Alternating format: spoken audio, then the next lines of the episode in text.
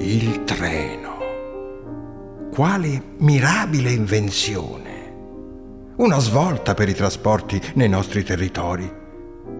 Fino alla metà dell'Ottocento la maggioranza dei viaggiatori aveva due possibilità di scelta, affittare una vettura privata o utilizzare il servizio di dirigenza pubblica.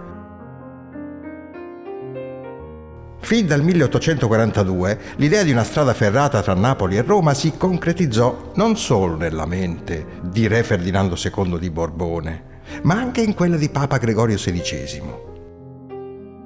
La vera svolta arrivò con Pio IX, pontefice illuminato, il quale approvò la realizzazione di una rete ferroviaria.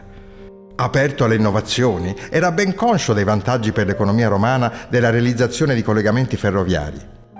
Un'occasione preziosa per uscire dall'atavico isolamento degli ambiti locali e per incentivare lo sviluppo tecnologico e commerciale alcuni raccontavano di un curioso episodio che spinse Pio IX ad incentivare la costruzione della ferrovia.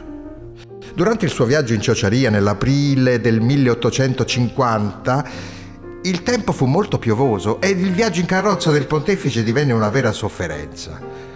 Con le ruote che spesso sprofondavano nel fango, con la strada sterrata che causava sobbalzi alla carrozza ad ogni metro e con il timore di essere assalito dai briganti. Ciò contribuì certamente a rafforzare nel Papa la convinzione dell'urgenza di realizzare una moderna rete ferroviaria. In questo modo Ceprano si ritrovò in mezzo ai progetti di Ferdinando II che prevedeva un allungamento della rete ferroviaria Capua-Ceprano e di Pio IX che attraverso la società Pia Latina aveva fatto progettare la tratta da Roma fino a Ceprano.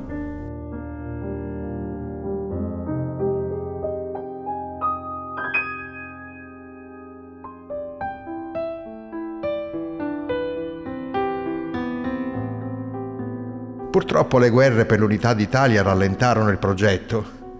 Il cambio di governo causò un vero e proprio disastro per i propositi del nostro amato pontefice. Fummo costretti ad attendere il 1863 per l'inaugurazione ufficiale della ferrovia da parte del neore d'Italia, Vittorio Emanuele II.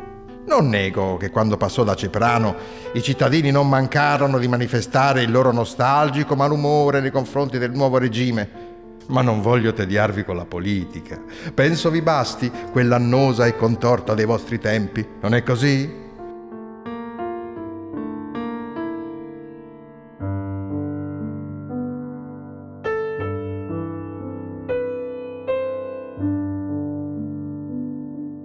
Immaginate ciò che si mostrava ai miei occhi Riesco ancora a vedere il locomotore trainante i vagoni sbuffare vapore borbottando ad ogni metro. Fischio assordante della locomotiva seguito da sibilo dei freni che arrestano la corsa. La densa nube bianca si dirada e dal finestrino è possibile vedere i grandi capannoni della stazione di Ceprano le persone trepidanti per l'arrivo dei loro cari, gli operai pronti a scaricare le merci e i materiali fondamentali per le numerose fabbriche della zona, vero cuore pulsante della nostra città. Uno scenario di un perduto romanticismo da ritrovare, prendendo magari un treno da Roma a Napoli così da ammirare dal finestrino le splendide colline della Valle del Liri, le cime innevate dei Monti Lepini, dei Monti Ausoni, dei Monti Aurunci, e infine fermarsi in questa splendida località, mia patria e casa, che è Ceprano.